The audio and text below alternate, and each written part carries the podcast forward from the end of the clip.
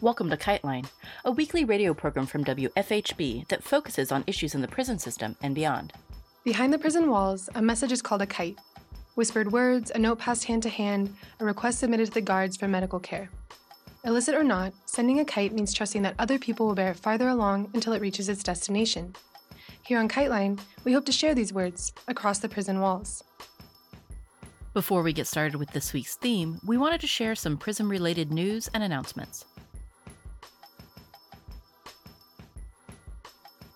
The French government has called for calm after fierce clashes left dozens of demonstrators and police injured on the island of Corsica, where anger over the assault of a nationalist prisoner has reached a boiling point. Police reported 67 people were injured in protests on Sunday, including 44 police, following the scenes that onlookers described as akin to guerrilla warfare. Yvan Colonna, who is serving a life sentence for the assassination in 1998 of Claude Erignac, Corsica's top regional official, has been in a coma since he was beaten on March 2nd in jail by a fellow prisoner. The incident has stoked anger on the island, where some see Colonna, who was arrested only in 2003 after a five year manhunt that eventually found him living as a shepherd in the Corsican mountains as a hero in the fight for independence. Eric King is an anarchist prisoner who was arrested in September 2014 after he carried out a solidarity action to support the Ferguson uprising. We speak again today with his lawyer, Lauren Regan, about the harsh violence and repression he's faced in prison, culminating in trumped up charges of assaulting a guard, charges which he just defeated in court. In further retaliation for this court victory, he's now being moved to a maximum security facility with only two years left on his sentence. This week, Regan describes the recent incident of abuse King suffered at the hands of guards. She tells the story of the trial itself, highlighting the pattern of guards closing ranks in moments like this. Regan points to the broader picture of what motivates guards to lie and what makes people often want to believe authority figures instead of their peers. I don't think that the system, the prison system, ever thought that Eric King, as this little guy, was going to be able to like drag it out into the light. You know, I don't think that they thought he was going to have a trial. I don't think he, they thought he was going to be able to tell a jury, you know, or file a federal lawsuit because nine out of 10 people don't have access to legal support like that, unfortunately. And usually it boils down to their word against you know the guard's word which you know just in the olden days of doing police misconduct you know it was our client's word against a cop's word. And more often than not the juries would just almost have to believe the cop because to believe the victim instead of the cop would make their whole system of safety less strong you know and so if you're going to believe in a system where cops are going to make you safe if you are then forced to acknowledge that these cops lie and abuse their power and set somebody up and physically assaulted them and all of those things like that's a scary place for a lot of people to be and and that was exactly what we asked that jury to do for Eric King's case you know, the Bureau of Prisons put on a bunch of witnesses, including Lieutenant Wilcox, that got up there and literally said, I never laid a hand on Eric King. I asked him, Are we good? And he sucker punched me in the face. And then other guards would take the stand and say, I saw Eric King swinging wildly. You know, another guard would take the stand and say, like, you know, each cop had a different story. No two of the prison guards had a consistent story, um, which obviously in a lot of ways illustrated that they were lying and covering up for each other and couldn't remember their lies from one time one storytelling to the next whereas eric from the moment this happened like literally within 24 hours of this incident happening, he was on video being interviewed by Special Investigative Services, and he told the whole story on camera of what happened to him. And in the four years since that moment when he was recorded, his his version of events has not changed an iota which in general is a sign that someone is telling the truth. It's also a sign that they were highly traumatized by what happened and they're holding on to those memories really strongly, which, you know, I think the flip side is like these guards are so often punching inmates in the face and using physical abuse and power abuse against prisoners that they can't keep them straight, you know, for themselves. So all those guards took the stand and told different stories, and we cross-examined each one and tried to point out to the jury, you know, in the five times that they gave statements, they gave five different versions, and let's talk about what their motivations might be. You know, like if this guard admitted he punched Eric first, he would have been fired. He would have been disciplined. He wouldn't have got workers' comp. He would have lost his retirement. You know, there were all these reasons why, um, you know, this guard had a motivation to lie. And then Eric took the stand on his own behalf, which is also super, super rare in a criminal case, especially a federal criminal case. To have the defendant take the stand on their own behalf is just really, really rare. But we felt like, given the fact that we were using a self defense defense, um, that there was no better person to look these jurors in the eye and to tell what had happened than Eric himself. And he just did an incredible job. He was genuine, he was trustworthy. Sometimes he would, you know, kind of crack a joke so that the jury could really see who this human being was. And ultimately, uh, we did closing arguments where we, you know, so the prosecution goes first for closing arguments. And the prosecution, the US Attorney's Office, started off their closing arguments by analogizing this case to a wedding. And they went on about how like you know when you go to a wedding some people remember the dessert and some people remember the flowers. And it doesn't mean that one is lying or or not. You know it's just that they remember different things. And so then when i got up to do our closing i was like this was not a wedding you know this was not a wedding for eric king this was a physical abusive assault then you know kind of did our closing argument tying everything together like all the conflicting statements and stories by the government and the very straightforward story by Eric. And they didn't have explanations for like where did the black eye come from? Uh, you know, the lieutenant who claimed he never laid a finger on Eric had medical records showing that he had a hand injury. Uh, you know, there were just all these things that we kind of detailed in our closing argument. And then the government gets the final word in closing arguments. And so then the other US attorney got up to do what's called the rebuttal closing, sort of the second bite at the apple. And she goes back to the wedding analogy. Like she, it was so scripted and standardized. Like you could tell this was a closing that they probably used for all their inmate cases. And she didn't realize that I had just sort of ripped a new one in this wedding analogy. And instead of trying to pivot and do something different, she decided to drive the wedding analogy across the line. And it just flopped. You know, it really flopped. And so then the jurors deliberated on Thursday. They deliberated all day on Friday you know, a couple of times we were called into the courtroom because the jurors had questions. And ultimately, like at 5:30, they asked a question that seemed very positive for us. It was around the self-defense jury instruction. And at 6:10 p.m., uh, the court informed us that the jury had a verdict, and they came in and they pronounced Eric not guilty. And then Eric started sobbing, and we were all just so freaking relieved and thrilled and so happy for him. And just was a wash of joy and relief, I would say.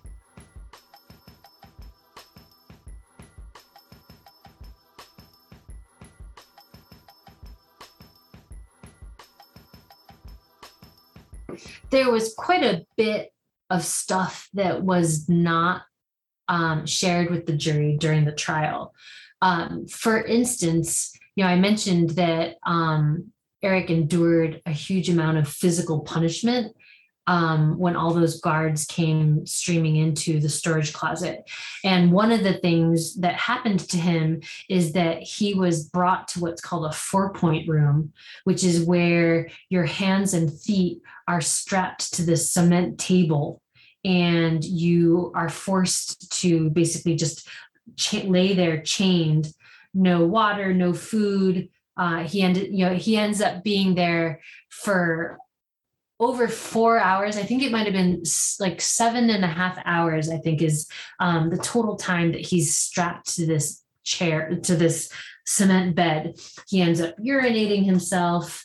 After seven hours, they allow him they you know they chain his wrists and ankles but they allow him off the off the cement bed um and literally like you can't feel your hands you know your circulation is you know really really messed up after that. But while he was chained to the cement bed, one of the captains and another man came into the room where he is strapped down.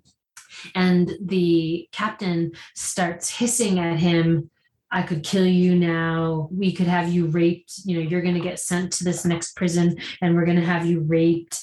At one point, the captain takes a plastic shield and puts it over Eric's mouth and nose so that he struggles to breathe. Like he literally was fully thinking that he was going to be killed. You know, if he wasn't killed in the immediate aftermath of the assault, this was a time where he is completely vulnerable at the mercy of these humans that have all the power in the world.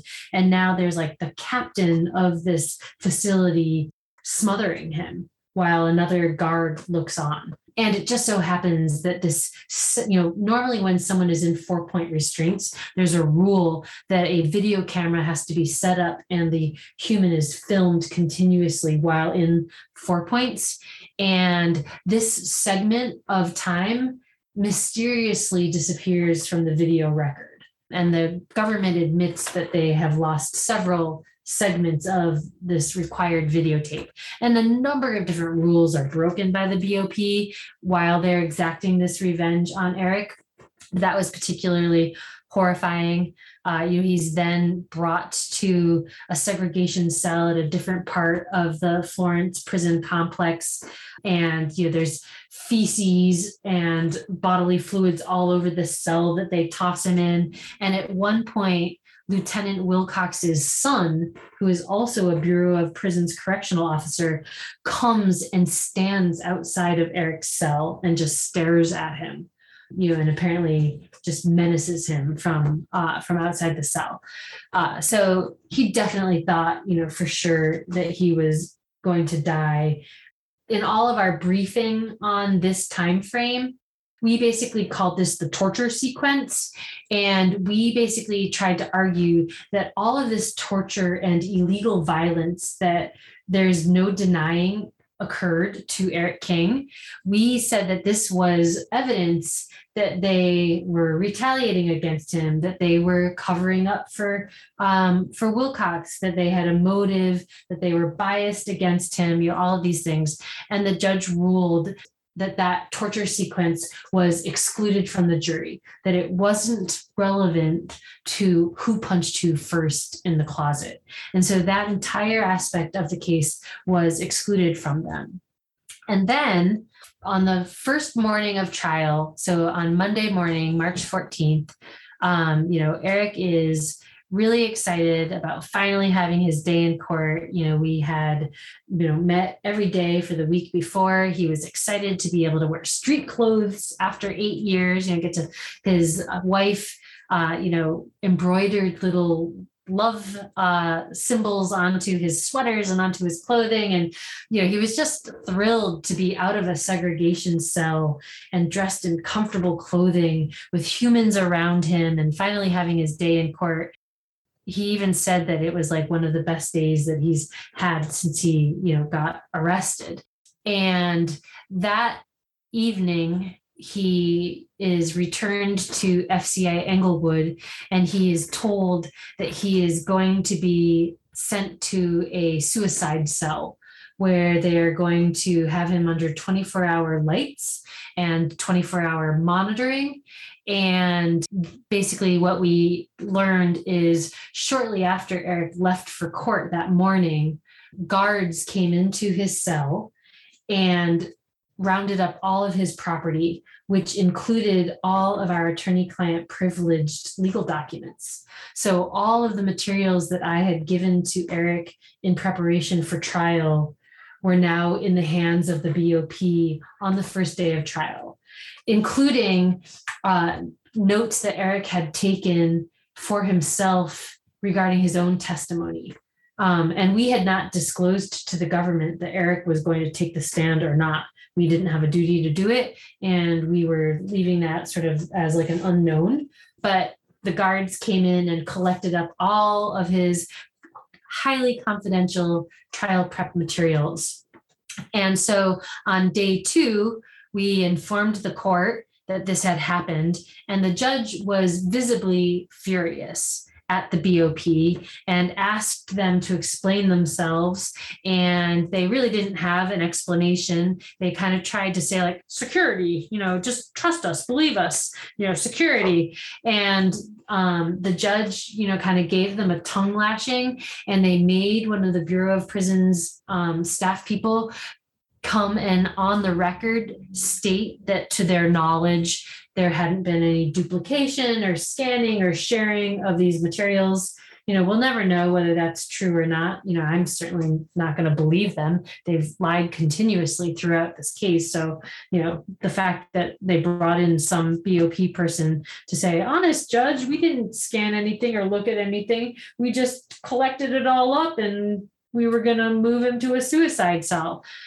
And the judge was basically like don't do that again and so then on day two, Eric goes back to FCI Englewood again.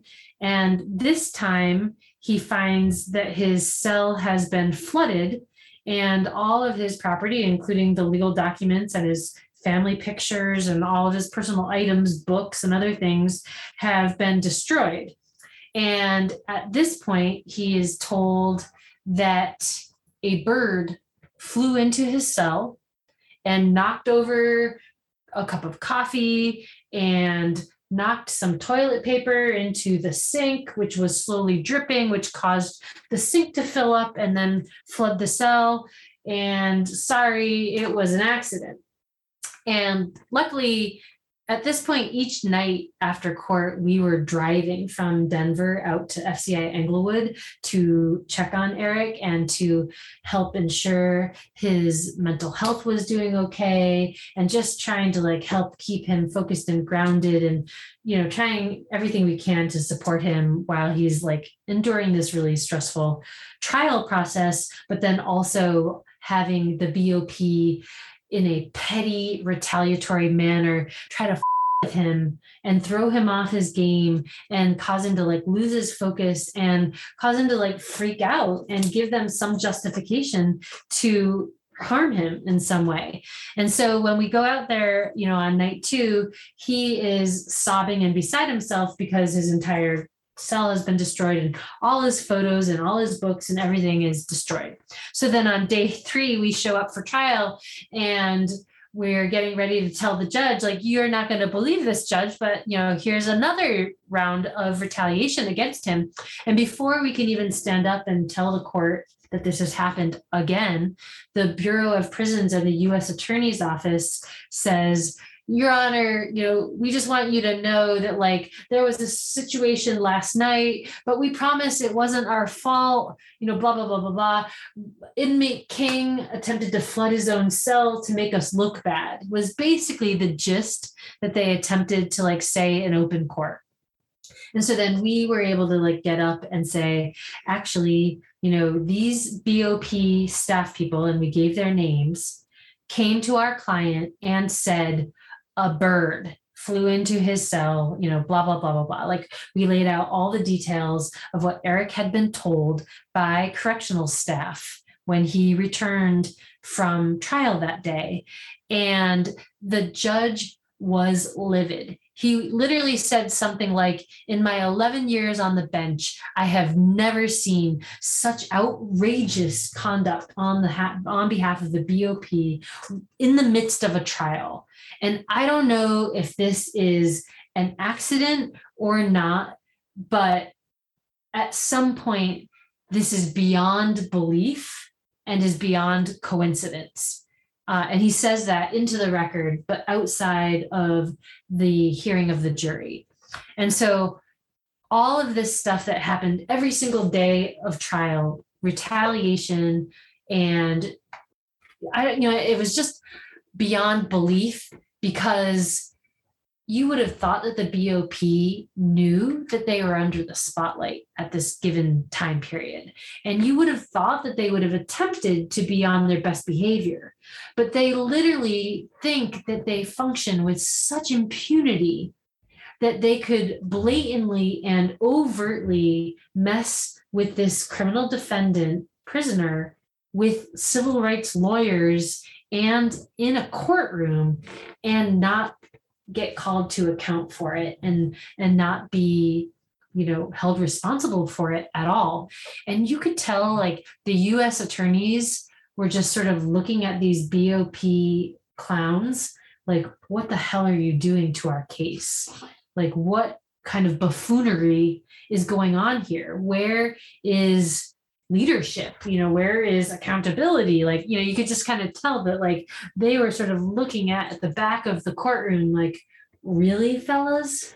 This is how you're going to conduct yourself while this like national trial is taking place? And so the jury didn't get to hear any of that either but to Eric's credit, he had the integrity and strength of a person with just incredible internal resolution, I guess might be the word. Like, you know, he obviously was gravely upset by this. It was triggering and traumatizing. He was scared each day that he was going to be killed rather than returned to the courtroom.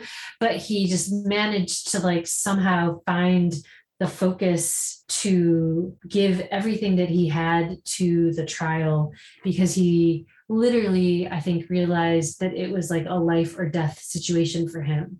If he was convicted and sentenced to another 20 years, there was a very serious chance that he was not going to walk out of that prison system alive.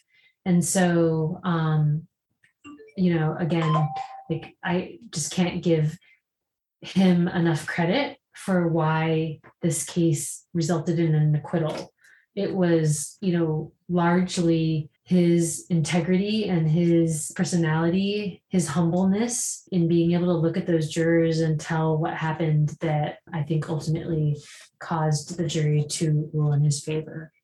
What is next? Unfortunately, right now, Eric is in transit we knew that as soon as the trial was over that he was going to be transferred out of FCI Englewood's SHU which is a positive thing for him. He has spent over a thousand days in dismal segregation conditions and, you know, getting him out of there, you know, generally was viewed as positive. However, you know, transit is always scary and not fun for a prisoner. And we are not sure where he is going to end up from here. So, hopefully, in the next week or two, if people go to support Eric King, which is his support website, there will be a new mailing address and a new location of where he is going to be able to hopefully receive mail and he will li- likely have like lost all of his property. So i'm sure there will be like a renewed book list. You know he's an avid avid reader. And so you know i know his uh, support team works you know zealously to try to like fill all of his book request needs and all sorts of things like that. So that will be coming into a more clear form i think in the next couple of weeks.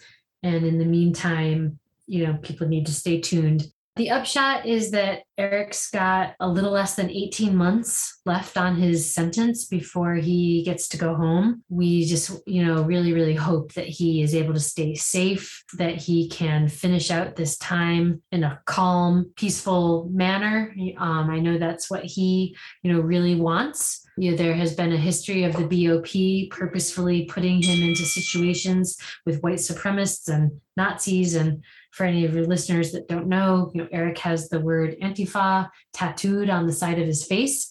Um, so it's hard for him to hide his politics in a prison system that has a lot of like race gang affiliations where you know he as a white person is viewed as a traitor. And you know i mean the race dynamics in prison could be a whole conversation on their own. So we're kind of crossing our fingers and toes that he has a safe transition to his next location and that things will be okay for him in that location. Uh, you know, we will obviously have his back. The civil case will continue to move forward and will you know likely be going on for the rest of the time that he's in prison the goals of that lawsuit are to hopefully make the bureau of prisons system slightly safer and more accountable for the human beings that are, you know, forcibly imprisoned within it. You know, we are looking at different potential remedies, including, you know, there's now a